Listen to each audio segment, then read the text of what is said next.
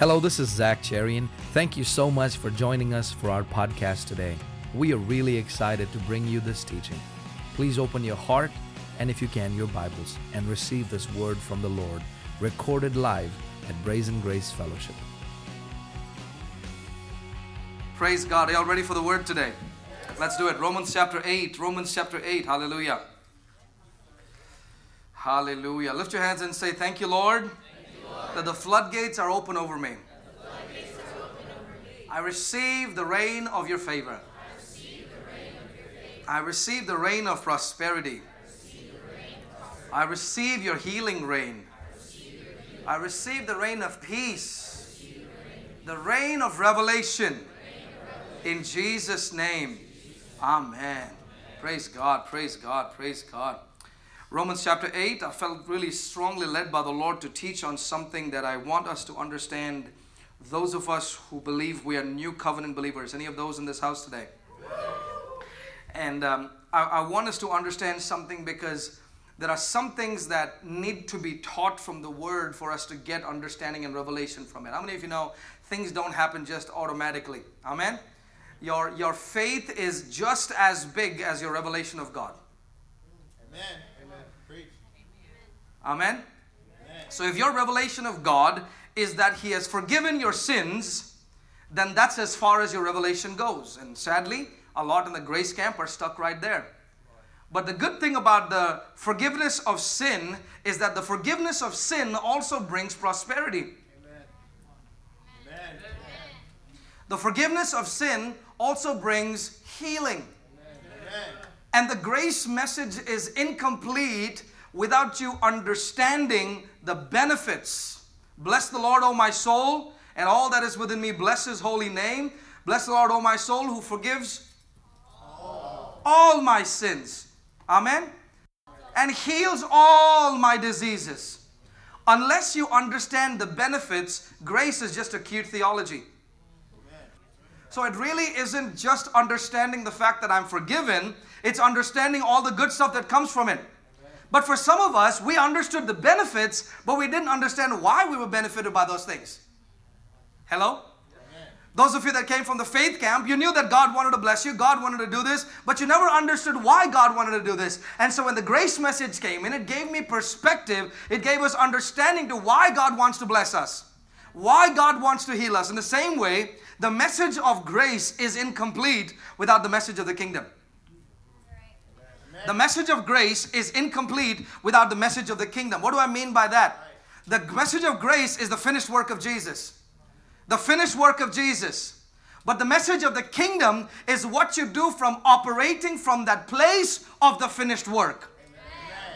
Earlier, you were trying to win the lost, weren't you? I mean, you've always been trying to win the lost from the day you got saved. But you felt you were striving, you were struggling, you were praying for the sick to get healed, and you get disappointed. You go home and get mad when stuff don't happen. Why? Because you were putting the emphasis on yourself, and then they go home and check your own faith. Come on, how many have done that? They didn't get healed. Let me go see. I guess I don't have enough faith today. And we always put the emphasis on our spirituality, on our life.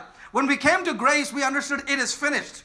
So my place of operation, it's not that I don't pray for the sick anymore now that I came to grace. I actually pray for the sick a lot more. But I pray for the sick from the place of the fact that I am anointed. I don't pray from the place of I'm trying to get anointed. I am anointed. Come on now. Amen. I am not operating or laboring or, or working for the Lord from the place of striving. I'm doing from the place of seating. Come on now. So, really, the message of grace is not that it is finished, so sit down and go home. The message is it is finished. Now He empowers me in Him, through Him, by Him to do everything He can do and more. Come on now. Hallelujah. Romans chapter 8, let's read from verse number 14. I want us to understand because if we don't understand this, grace will just be a cute theology. Um, you know, the, I I sent this to my some of my guys. There was an update about how grace is really about me being complete, and I will. I, I, I don't care if I ever get blessed another day in my life. I don't care if I get sick and never get healed. But I thank God that I'm complete in Him. That is not being complete in Him. Hello. Amen. Being complete in Him is being as He is on this earth. 1 John 4 17 says, As Jesus is, so am I in this world. Hello? So we can't look at every trouble and tribulation that comes and go, well, I must be doing something good. The devil's mad at me. No. I don't want the devil coming in my zip code because he's terrified of me. Hello? Now, I know the religious system is fighting the message really hard because it's tough to change your mindset about a lot of things that you have been raised in all your life. How many of you just had, you know, when, you, when it came to you, like, this is too good to be true? Come on now. That was me. I was in ministry for many, many years. Many, many years. And then we were of the, of the, of the persuasion of the if it be thy will, God. And so if people get healed, it was God's will. If people don't get healed, I guess it wasn't God's will. We become victims of this sovereignty of God theology. And I've said this many times the sovereignty of God is not his excuse to be bad. Uh-huh. Amen. Amen. If we don't understand the fullness of the message, the fullness of the message, then we miss the whole point. Romans chapter 8, verse 14.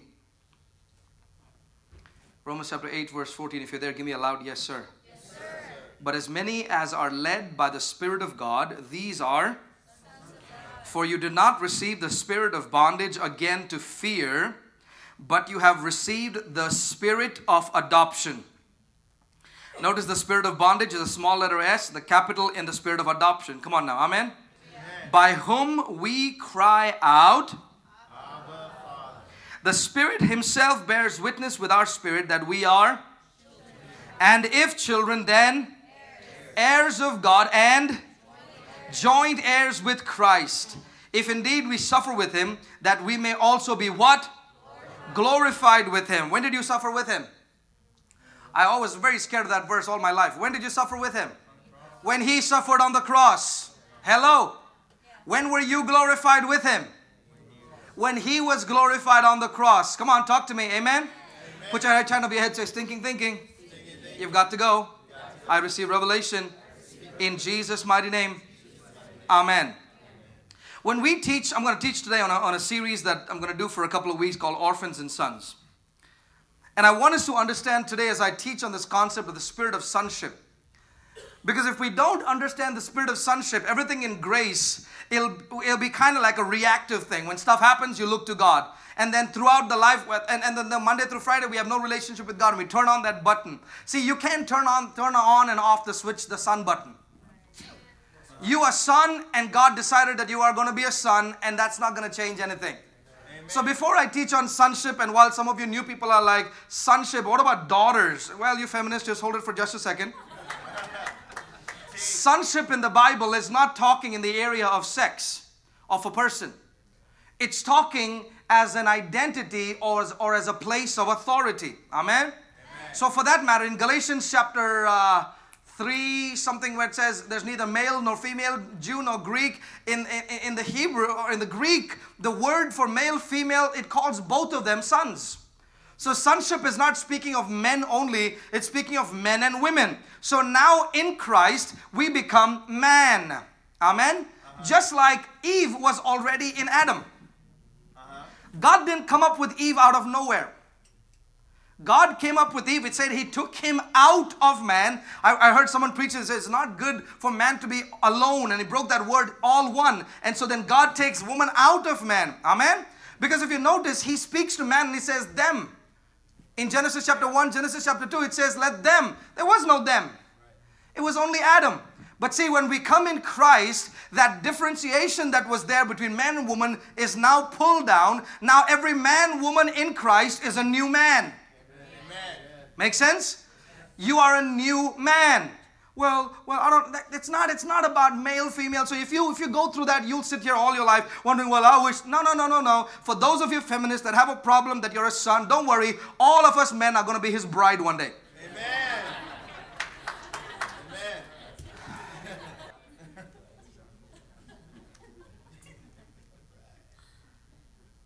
When you teach on sonship most of even my personal life, when I teach on sonship, I teach on sonship as an identity. And sonship is an identity.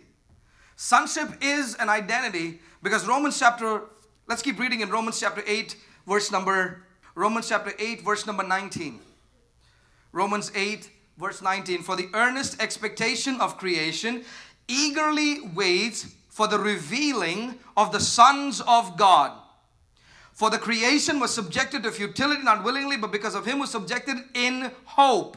What is the hope? That the sons of God will reverse that. Amen.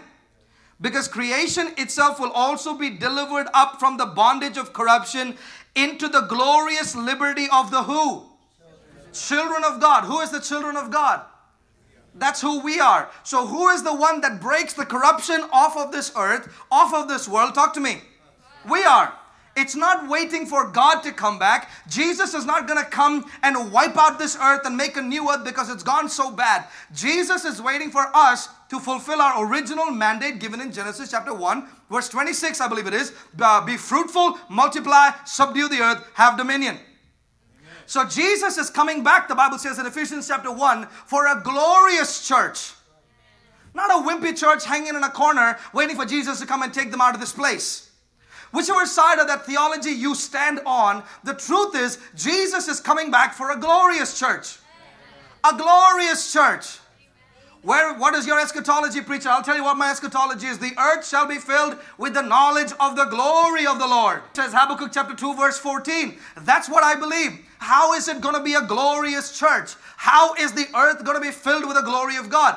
Because in the Garden of Eden, God's original intent was that the garden be filled with His glory. Just as it is in the garden, which was what? A picture of heaven and earth. So God wants us to make the rest of the earth look like that. And so God makes Adam a son, makes him in charge of that. And because Adam was a son of God, small letter S, for those of you that are freaking out, small letter S, there is only one capital letter S, son, and that is Jesus. But we are all sons of God, small letter S.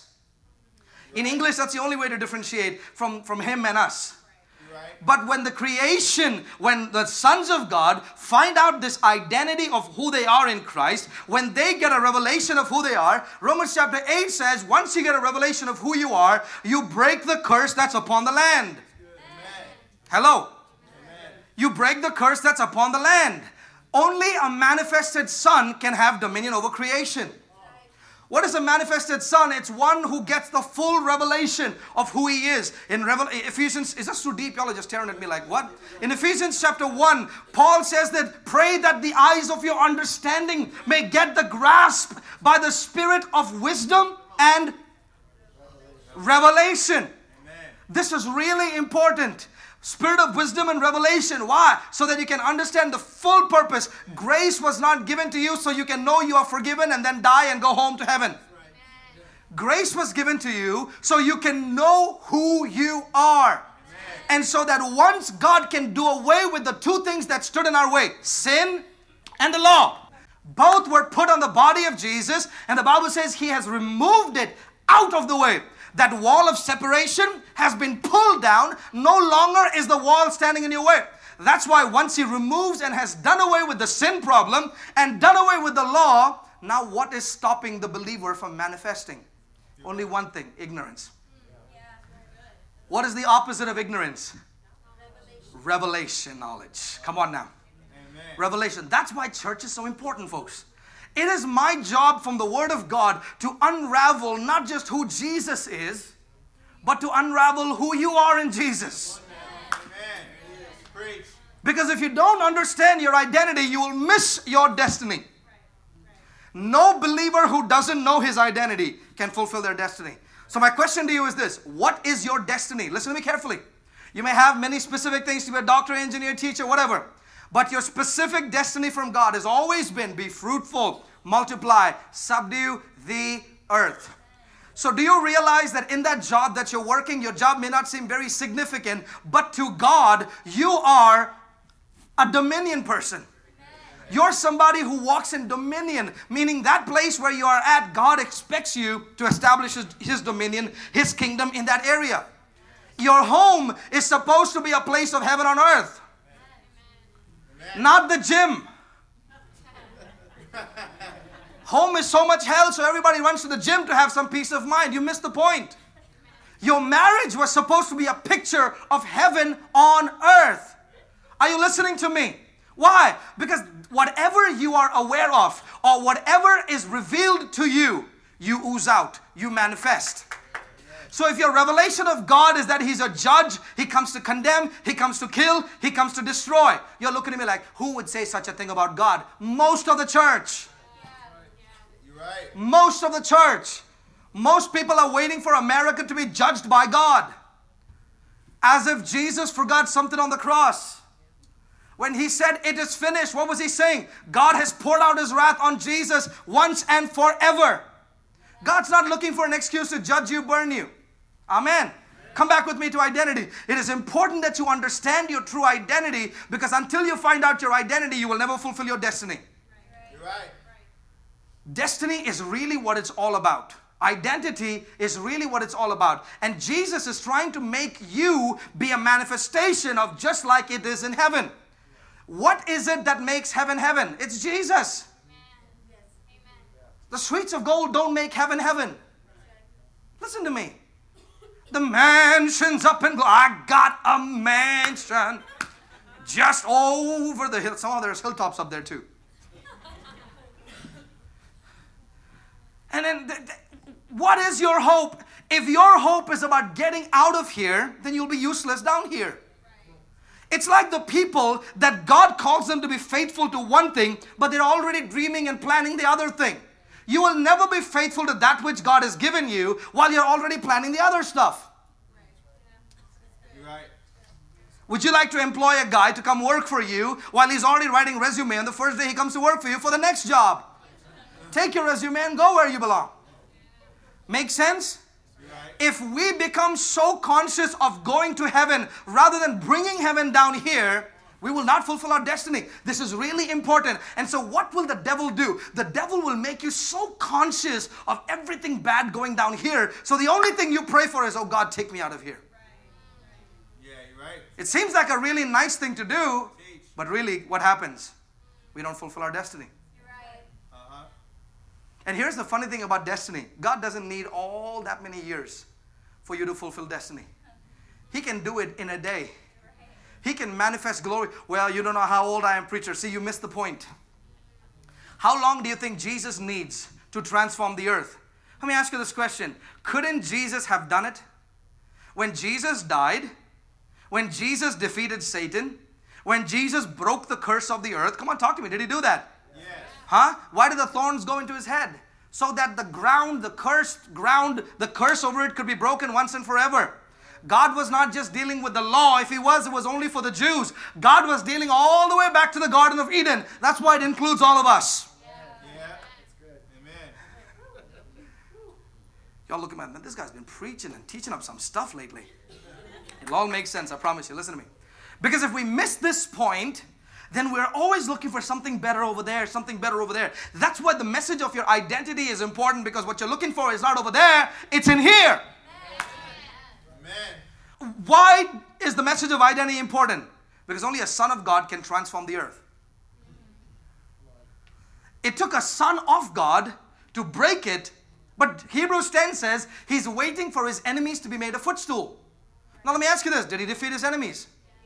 He did defeat them. But who is the one that makes his enemies a footstool? We are. So, really, the message of grace is incomplete if all you are talking about is what Jesus did without understanding what he has now put inside of me to accomplish. So, God didn't hold back nothing from you. Jesus takes everything that he is and puts it on the inside of you. Everything that he is and puts it on the inside of you. That's why in the new covenant, we are not slaves, we are sons. You want to know the definition of the word son? It's the word huios. First of all, we know that's the word grown son. But here's the something you need to understand about the word huios. The word huios, H U I O S, means one sharing the same nature and power as the Father.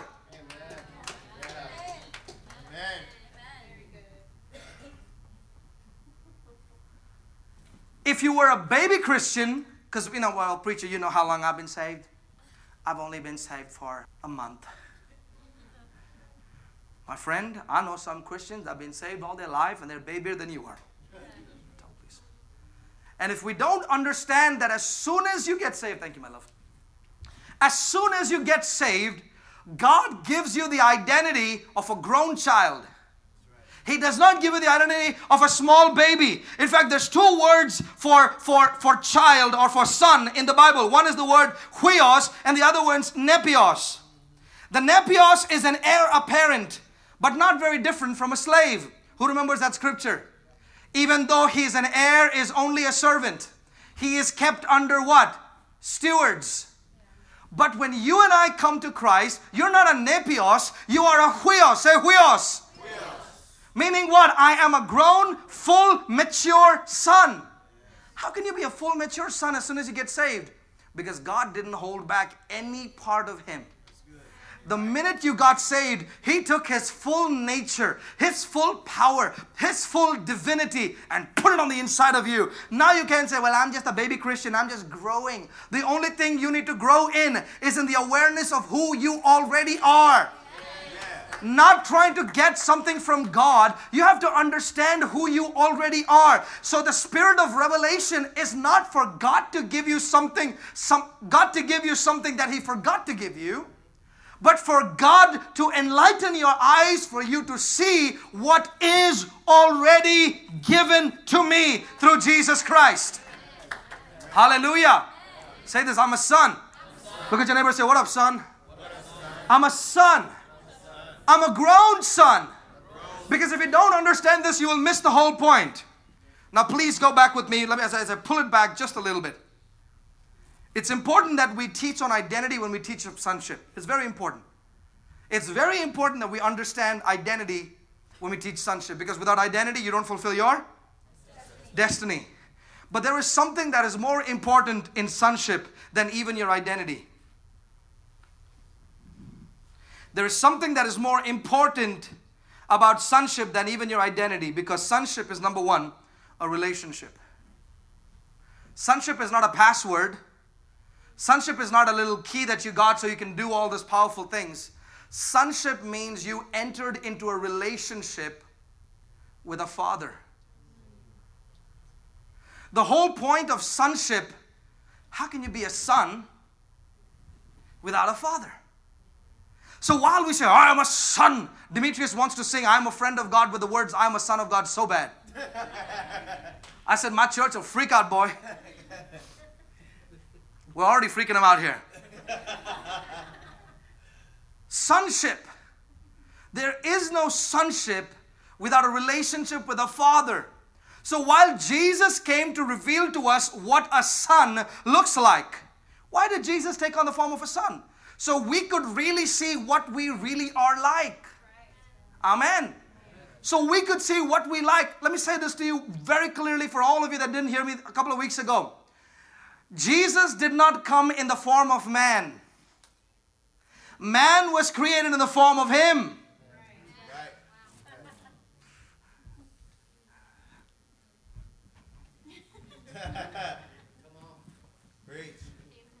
Before Jesus came in human flesh and manifested on the earth, the Bible says we were created in his likeness and image.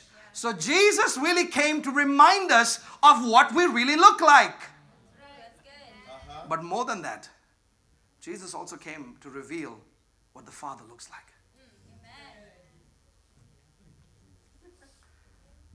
Because of the law, because of sin, the father had become an angry man. The father had become a master. Because there was no relationship with the father. So when Jesus comes to the Hebrews and says, Me and the Father are one, stone him! Remember that in John chapter 10? Yeah. Kill him! Blasphemy! How dare he says he is one with the Father? Are you really God? In John chapter 10. And Jesus responds with this and says, Why are you mad at me being God, capital G? Doesn't your own law in John chapter 10 call you God's small g? If you can't even receive me as the God, how will you see Him? How will you see yourselves with your identity as being the ones I made you on the earth? Have you ever wondered why He is the King of and the Lord of the God of all. You think those God of all gods was the demons? You have to understand sonship. Because God didn't hold back anything when He gave man that identity. And you can only understand the Father from the place of knowing that you're a loved, beloved Son. And your sonship is not affected by what you do or what you don't do. Before Jesus had done a single miracle, the Father says, You are my beloved Son in whom I'm well pleased. Because the day you get saved through Him, the Father says that to you. I'm sorry. He speaks over you and says, You are my Son in whom I'm well pleased. You're like, but, but, but, but, Father, I haven't saved anyone to the Lord yet. I mean, I haven't, I haven't done the 21 day fast because once I do that, I'm going to get deep enough for you to call me a son, right? I haven't done the 40 days yet. No, no, no. You are my son. It was even before Jesus went into the wilderness to fast. Uh-huh. You are my son.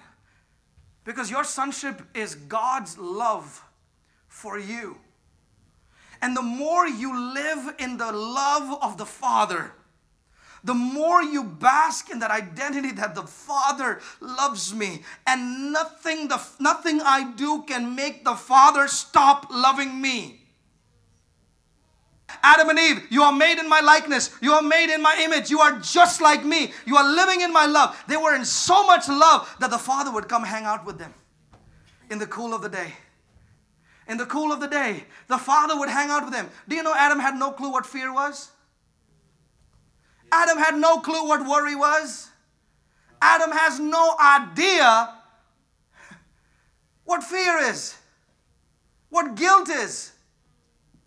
And then they decide to not live under the resource of the Father's love and start to believe the lie that the devil says the Father really doesn't love you that much. In fact, he kept some stuff away from you. If you want to get as good as he is, you're going to have to do this over here, which is the street, eat it, and you'll become just as great and as mighty as he is. When the Father made man, the Father was not worried about his own security. When Father made man, he made him in his likeness and in his image, not worried of man taking over his kingdom. Because the Father doesn't operate in insecurity. You're right. I can preach to pastors. Come on now. He doesn't operate like that. His mind doesn't work like that. But when you don't trust in the Lord with all your heart and you start leaning on your own understanding, when you don't in all your ways acknowledge Him and you start doing your own thing, then you are walking out of that place of living in the fullness of God's love and the Father's love to say, you know what, Father's love and all is great. Let me figure this thing out myself. And then God comes in the cool of the day and Adam hides. Religion has been telling us to hide from God for a long time. God is coming with vengeance. God is going to come and He's going to kill. God is going to come and He's going to burn down. God is going to come. And all through the Old Testament, we see God respecting a covenant that was made with man. It's not the nature of God to kill. It was not His nature to destroy. It was never His nature to do those things. His nature was to have relationship and fellowship. It wasn't God's idea for them to go do that. He kept a tree so they have the ability to choose to say what? No.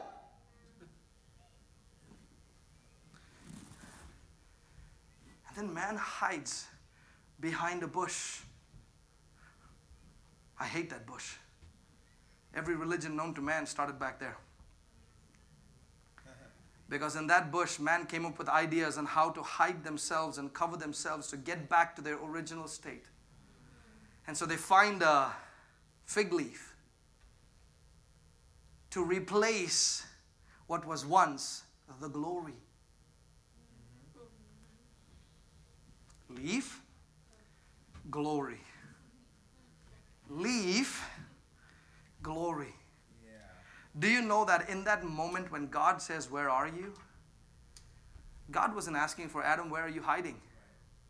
God was asking him, How are we, Adam? Are you going to affect, are you going to let what you did affect what we have? Even now, Adam, you have an opportunity for me to restore that glory back. Even now, you have an opportunity to restore that glory back. Adam goes, Ah, the woman made me do that. Condemnation. Condemnation. It shows me he was still eating from that fruit. All he had to do was say, Father, Father. You want to know of a story where a son came back and said, Father? and what did the father say? Get out of this garden, boy! You have sinned. The prodigal story was God's version of what should have really happened if Adam came back and said, Father, Father, I have sinned. You know what the father does? Gives him back everything as if he never even left. Amen.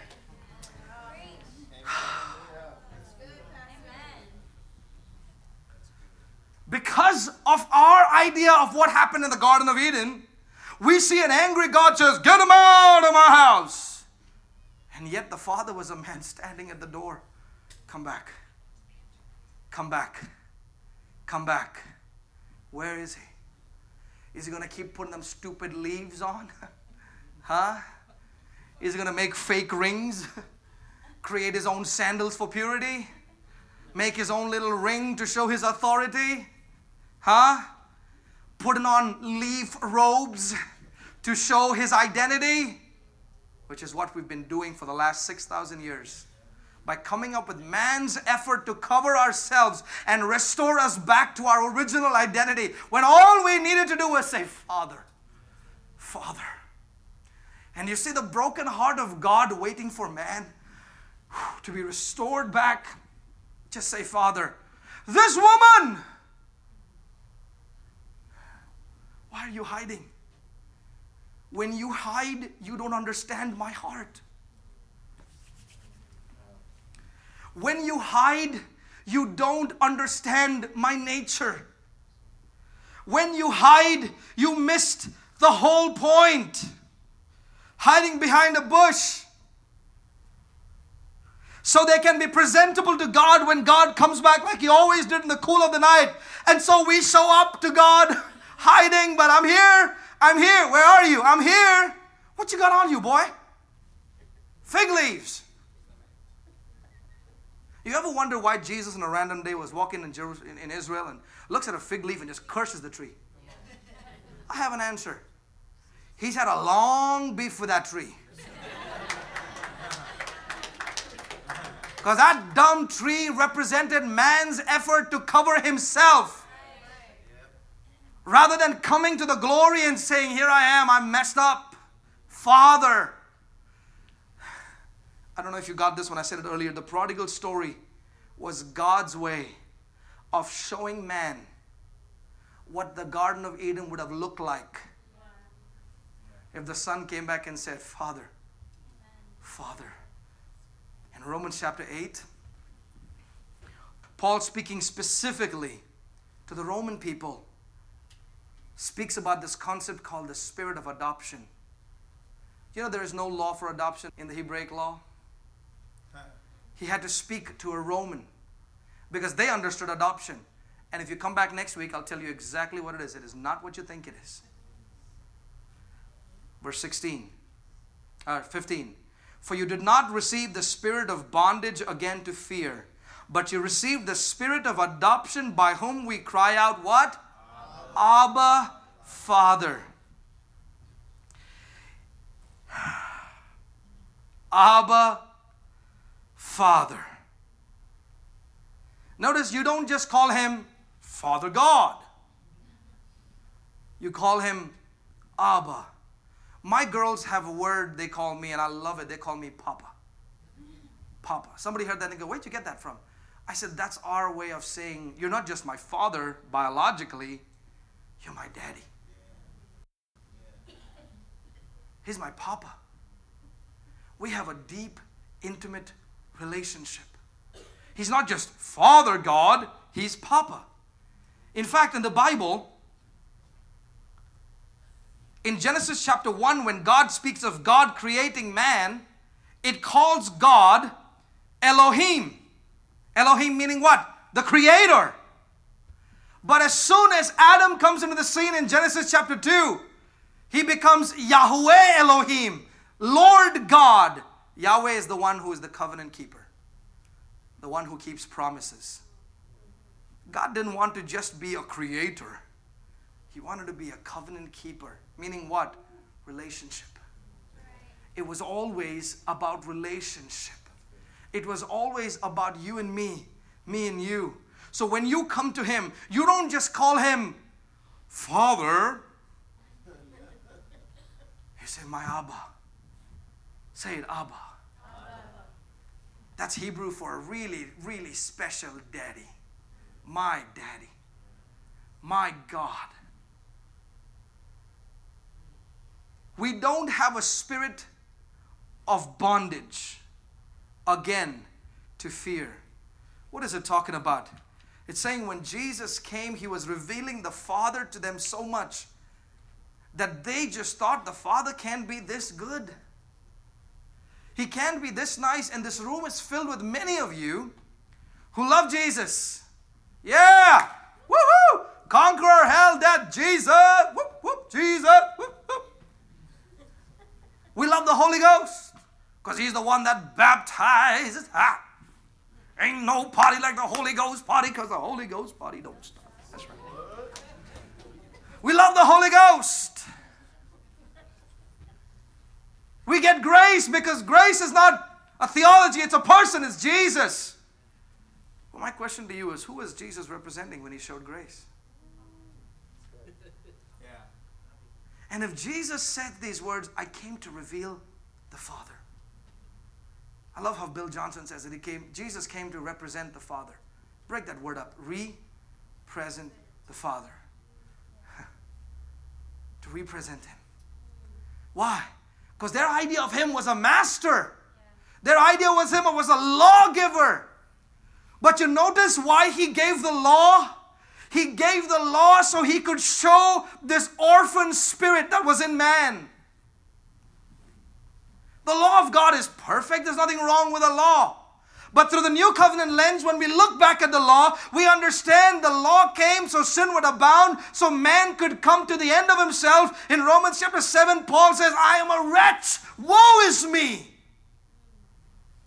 Because the only place you can come to when you live under the law is I'm worthless, I'm useless. Because the only thing the law can show you is your fallen condition not your restored glory. The only one who can show you your restored glory is when you look at the mirror with an unveiled eye. We all beholding as in a mirror with an unveiled face, beholding as in a mirror the glory of the Lord. You can either live under the law and get a marred view of how miserable you are. And most of us will be like, yep, that's me, amen. What I am daring you to do is look into the mirror of God's glory today. Look into the mirror of Jesus today and say, Yeah, that's me. well, preacher, better be careful now. People are going to get all cocky and proud if you tell them all that good stuff. Do you know God is not insecure about you finding out your identity? God actually takes pleasure in you finding out who you are.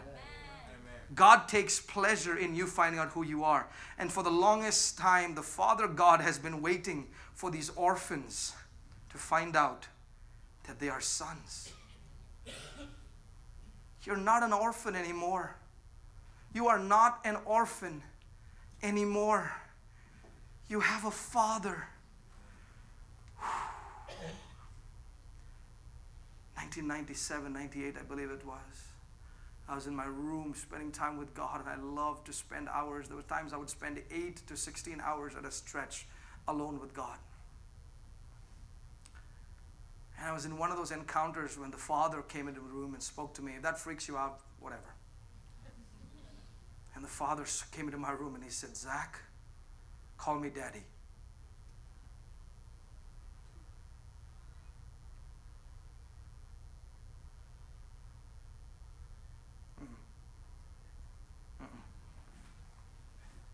Let's, let's stick to Father. Call me Daddy.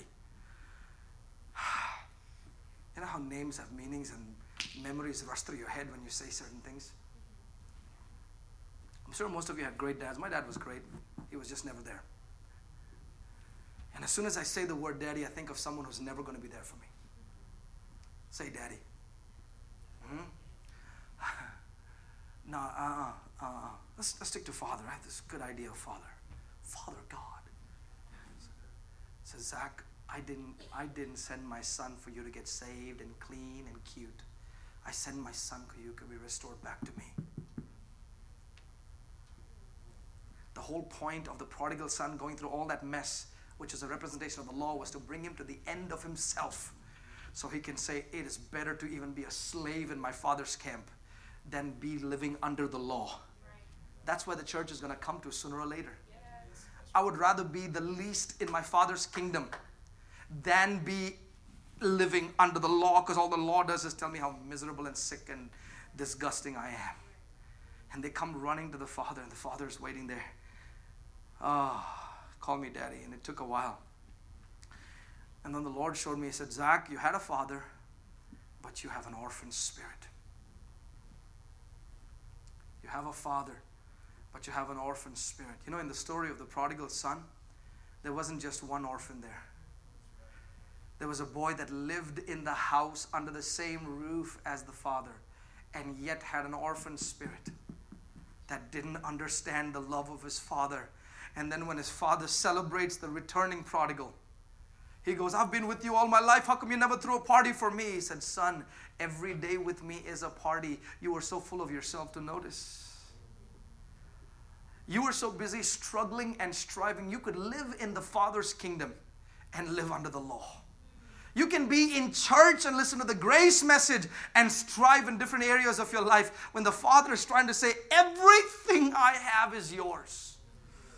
Being a son is different from being a slave. Being a slave means you got to work to get what you need and what you deserve, and so you strive and struggle to earn it. But when you are a son, beloved, you receive everything that is the Father's.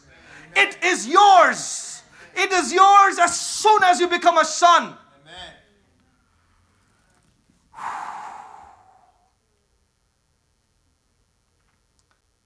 First thing about orphans, if you're taking notes, please do. I encourage you. Orphans are never secure in their relationship with God. They always feel like it's their repentance that restores their relationship with God. They're always nervous about the next sin that they do, that as soon as they sin, they lose that fellowship with God. But a son knows that his relationship is secured with God forever. Forever. An orphan is always striving to please God. Can you feel the presence of God here? Is it me? An orphan is always striving to please God. He's always working hard. He's always trying to do things. He's always trying to give so he can get God to love him. He's always trying to pray so God can love him. He's always trying to fast so God can love him because he just has that orphan spirit. But a son receives and walks in favor because his relationship is secure with his father. An orphan always tries to medicate his alienation from his father. He always tries to medicate his alienation because there's always going to be a void. I don't care if you've been saved. There's always going to be a void in you that you will always try to fill, that nothing can fill but the Father's unconditional love. And so you will go from relationship to relationship, drug to drug, man to man, boy to boy, girl to girl, woman to woman. Alcohol to alcohol. Trying to medicate the alienation that you feel from your father. But a son walks daily and receives daily the father's love and therefore lives a fulfilled, complete life in the presence of God. Orphans, they're always living in competition because you're always a manifestation of your revelation. So if you feel like you have to earn the Father's love, you have to do better than that other person to earn the Father's favor. There's a big difference between favor and kissing up. Some of us pray like if I can just pray that long, God will love me more than He loves the other person. I know people, you think I'm talking crazy. I know people that spend 21 days not seeing their husband because they want to get into the favor of God. Pentecostal people, godly people, living in constant competition and then when somebody else gets the healing, somebody else gets the job, somebody else walks into the favor by doing nothing, you get mad at them. How'd you get so much success at such a young age? You're too young to have so many big crusades. You're too young to have so much success in healing. A son always operates from rest, and a son always celebrates another. Orphans, easily offended, and always lose their temper. When you know that your love in God is secure, you know it doesn't matter what someone says to you. Even if they are trying to offend you, your heart is secure. Why? Because my identity doesn't come from your words, it comes from my Father. When my Father says, I am perfected and complete, if you call me a bad word, it isn't to affect me. You know who is the one that gets affected? The very one that was actually thinking that until somebody else with a bad word confirmed it. And so you feel the need to defend yourself and prove to somebody who you really are. When you know who you are, you ain't got to prove nothing to nobody. If you are the Son of God, prove to me. Come here, Satan, let me whoop you. no, you don't have to prove anything to anybody. But a son walks in love and walks in honor. Donovan was talking about that earlier honor. I'll teach on this in detail next week, but an orphan always works hard to become successful, and everyone is a means to your end of success. Come on now.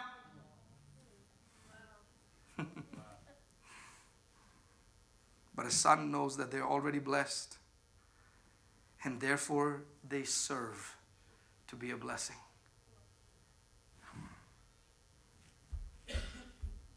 An orphan always walks in fear, and never trusts anybody. Know someone like that? fear of commitment, fear of relationship. You've been hurt before, you've been grieved before, and so you never want to trust again. Will you let the Lord heal your orphan heart today? Heal your orphan spirit. John, come. A son always walks in love, the love that casts out fear. Love is not a feeling, love is not even an atmosphere. God is love. God. I feel like I'm standing under a waterfall of God's glory right now. I can't tell you. It's been so hard to preach this message for me. God is love. I'm going to ask you to really be honest because this. I see people get offended so easily that are in church. I see people getting so easily afraid. And you go from relationship to relationship thinking that that relationship will fulfill me when actually it's only the Father who can fulfill you. For you workaholic men, your job becomes your identity and you get your joy and your kick from how hard you work. But only God can be the one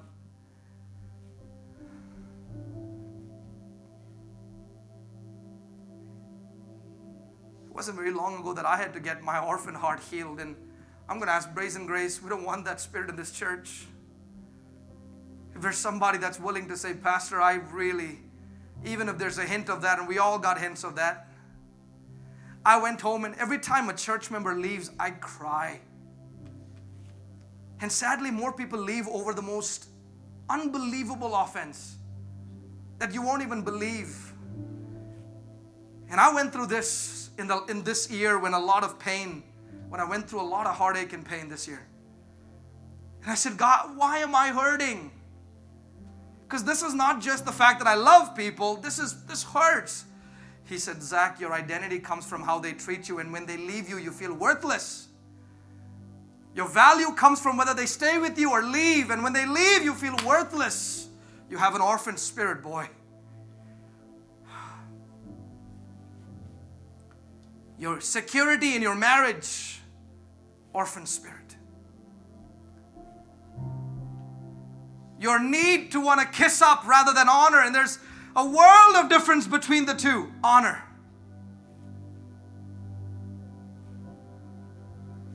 If God made us just like Him and He told us to forgive just like Him. Listen to me. God's forgiveness is not complete without Him justifying, meaning it's God's way of looking at you as if you never sinned, meaning you are not capable of doing that, you never did it. And yet you hold these wounds in your heart for something somebody did and hold it and treat the person based on that and treat everybody else based on that distrust. And you walk around every chance you get reminding people of that. You know why? It's an orphan spirit and it needs to be healed today. If you're somebody that gets angry all the time, orphan spirit.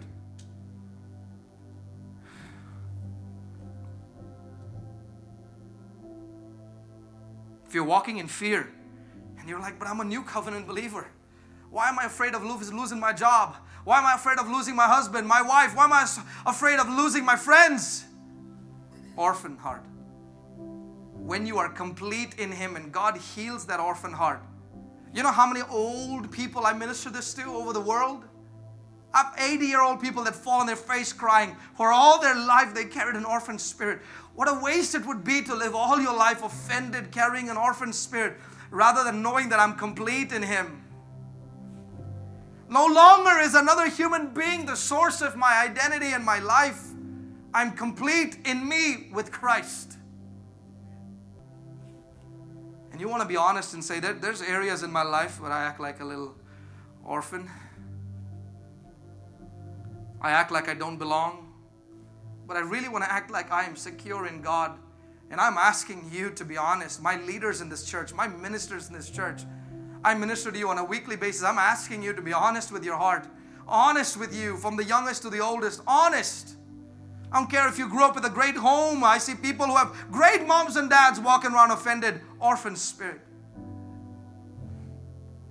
And sometimes, like me, you just felt like you got to the daddy God part and you finally overcame it and you called him daddy, but then 15 years later, you find out you're still sometimes just don't get it, and you got to come back to that place and say, God, heal my heart.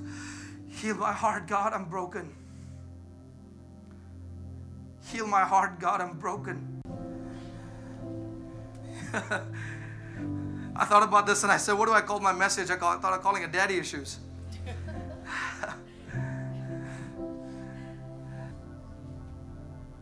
what do I need to do, preacher? Just receive. Just receive. Just receive. Another minute, just receive. Just receive.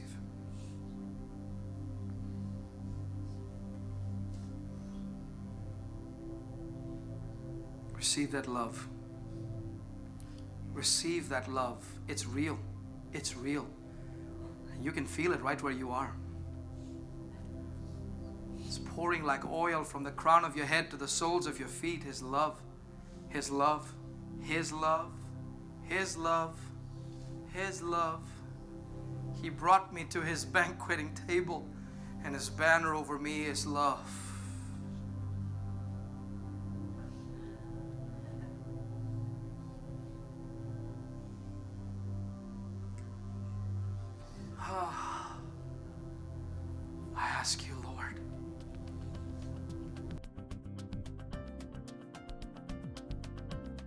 If you would like to receive Jesus as your Lord and Savior, you can repeat this simple prayer with me right now, wherever you are. Dear Lord Jesus, I come to you as I am and receive you as my Lord and Savior. Thank you for dying for me. I confess with my mouth and believe in my heart that Jesus is my Lord. I am yours forever in Jesus' name, amen.